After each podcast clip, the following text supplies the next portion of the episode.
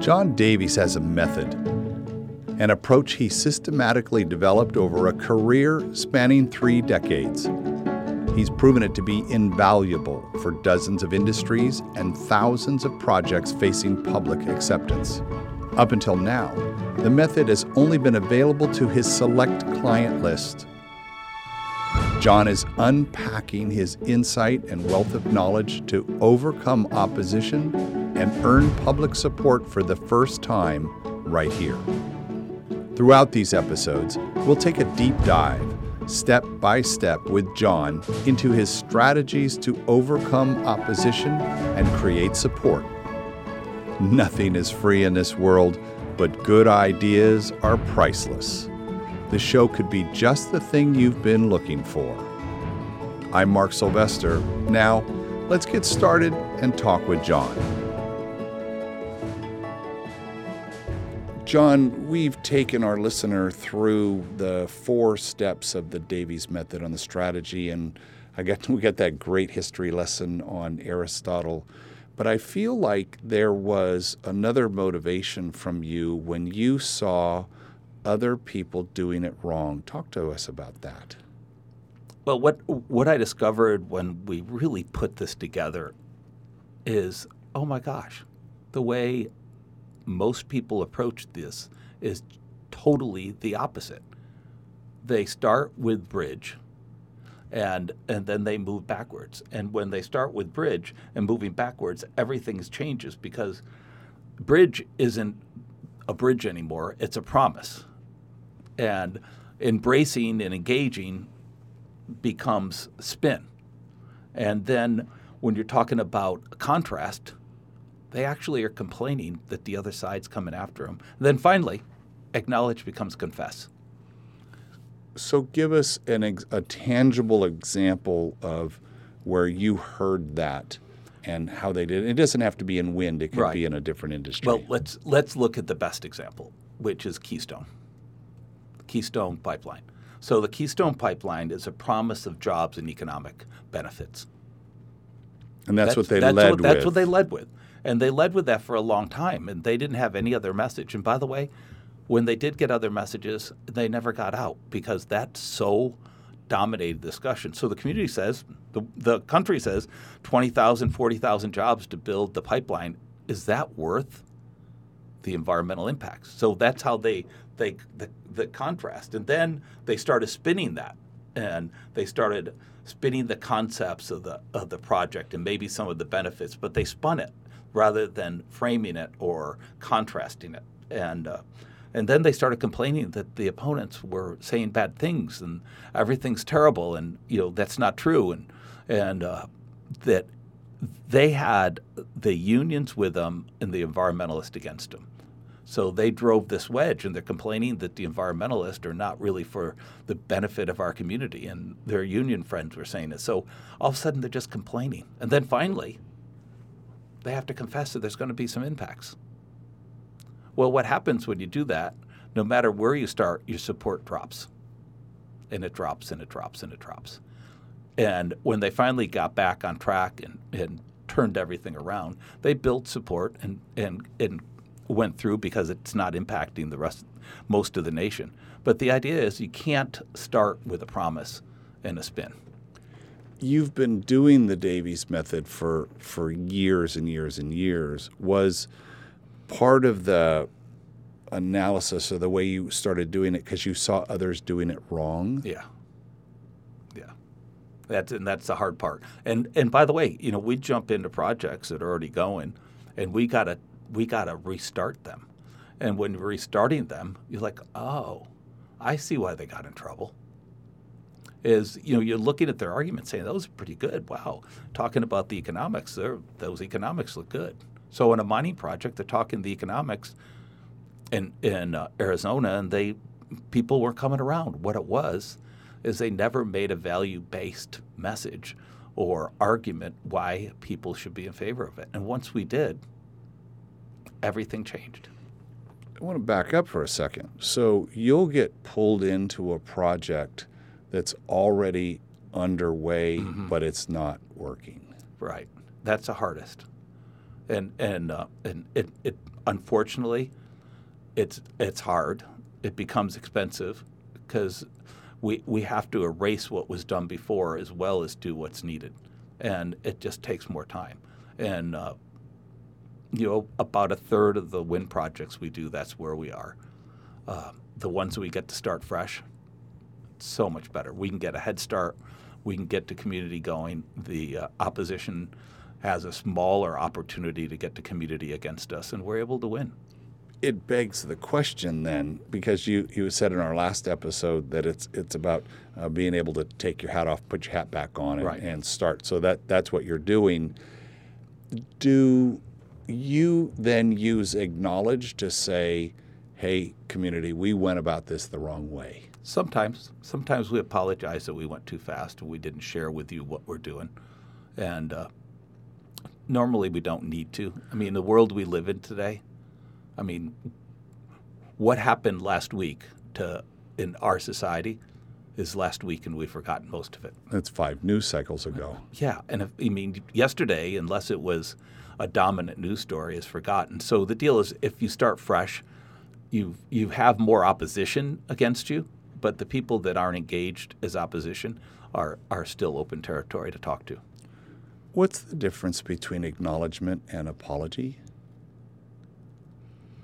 Uh, it's interesting because we're not apologizing for something we're doing. We're acknowledging. We're being straightforward, ethical. We're do, this is going to happen. This is this is an impact of acting versus an impact of not acting.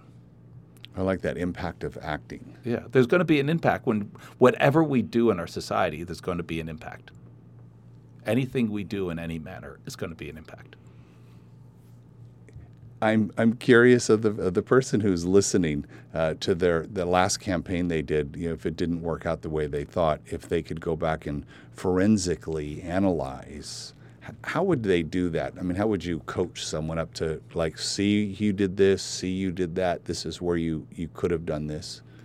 Well, when we finish projects, we do that. So we do what happened, what went right, what went wrong, why, what would we do differently next time, and so and what are the the re-outlined steps of what we would do better, and that's how this method gets refined and refined, and how we've refined it. So what went really well? Well, you know, when we got started. And we went out and admitted that there's going to be an impact, and people get it. I mean, we started doing that. It's like, wow, we had people come to us and say, "We really appreciate that. Oh, that worked." And then, you know, when we really hit the economics at the end, when we were very straightforward and didn't scream about it, we just lay it out. It's like the budget page in, in the back of a uh, proposal. It just it's there. People are going to get it.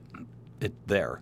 No reason to scream about it. It's like the less we wave our arms and scream about it, the more people notice it. Well, you don't need to draw attention because you've already built the trust. You've built a relationship. You've in, you've engaged and embraced them. You've done all of those things very, very deliberately uh, in a certain way. As a um, creative person, creative problem solver, uh, I know that the last step, and I've got my own method. The seventh step is to evaluate, and I think it's the one thing that a lot of people don't do. They they just go to the next, go in that next project, waiting for them, and they don't do a review. And there's a lot of different words for that. Right. It, it's it's as important as the first step. Wouldn't you agree? I, I, I do a lot, and the hard the hardest part is to evaluate when you win. Oh, Winning is harder to look at why you won. I mean, it, I mean, we've done things where we've won, and and the real reason that we got over the finish line, totally unrelated to us. You know, we got to the finish line, we're ready to go, but we got across faster than we thought because something else happened in the community, unrelated. They something changes. So, winning is really hard to say why exactly it worked. But when you lose, you can really pinpoint it almost always. You can get right to the point what happened. And if you're willing to dig down deep, you can find it. so there's a um, uh, these external factors. We'll call it an X factor, Right. if you will, right? That that it somehow plays a role. I recently learned of a concept called a one way to call an evaluation is call it a postmortem. there is a this guy who promotes this idea of a pre-mortem. Right. Do you do pre-mortems? Yes. And, do. and so, and what what the pre-mortems are is when we do our research, we do uh, a thing that I learned from uh, a gentleman named Dan Dan Sullivan from the Strategic Coach, and it's called a DOS. And a DOS is dangers, opportunity, strengths, rather than a SWOT. And I like, I mean, Dan Sullivan has a lot of great ideas. This is this is so simple. So the idea is the dangers are the pre-mortem. What could go wrong? Right. And uh, like Sullivan, we keep it to three. So we may write out 15, but we get to three. Three matter. You, how are we going to remember and deal with? There's three major dangers, and how do we deal with those? So by if this is how the debate or the story goes, we're going to lose with these dangers. These are the things we need to overcome. External threats that we need to deal with. The opportunities are things that we see that we we need to adopt, we need to embrace to win, and and they're not currently in in in the uh, conversation. They're not currently things people are thinking about. And then we go to strengths, which are what do we bring to the table? And you know, one of the strengths is always the financials, but we don't get there until we overcome the dangers and we take advantage of the opportunities. Do you do the the pre-mortem or the DOS right after research? Yes. So the research comes out with findings, five to nine findings. Very seldom do we go to nine because there's there's 50 findings when you read 150 pages of verbatims, but five to seven are the ones that matter. And so we encourage our clients to read through these verbatims, and then we so we have the findings, and they're simple, they're straightforward. Then we have the DOS, and then for each danger, opportunity, strength, we write a message, and then we write an overall core message we write sub messages, and then the most important messages are inoculation messages. So, how do we deal with tough issues and inoculate for it? How do we deal with the really tough issues? So, if they're really, really worried, and their perception is that farmland value will decrease, we have to come at that from an inoculation point of view. Inoculation meaning when you get a shot for some type of uh, flu or disease, you're immune. You're, you get to you get a little Right. bit of it to build immunity before you get sick. I had a quick example of that. I, as you know, I had a software company, and we would go to our big annual trade show, and we had our user meeting on the last day of the show. Last day, last night, big party, and we would just get ripped because they would have had a chance to see what everybody else was doing, and why aren't you guys like that? And I'd had enough of it.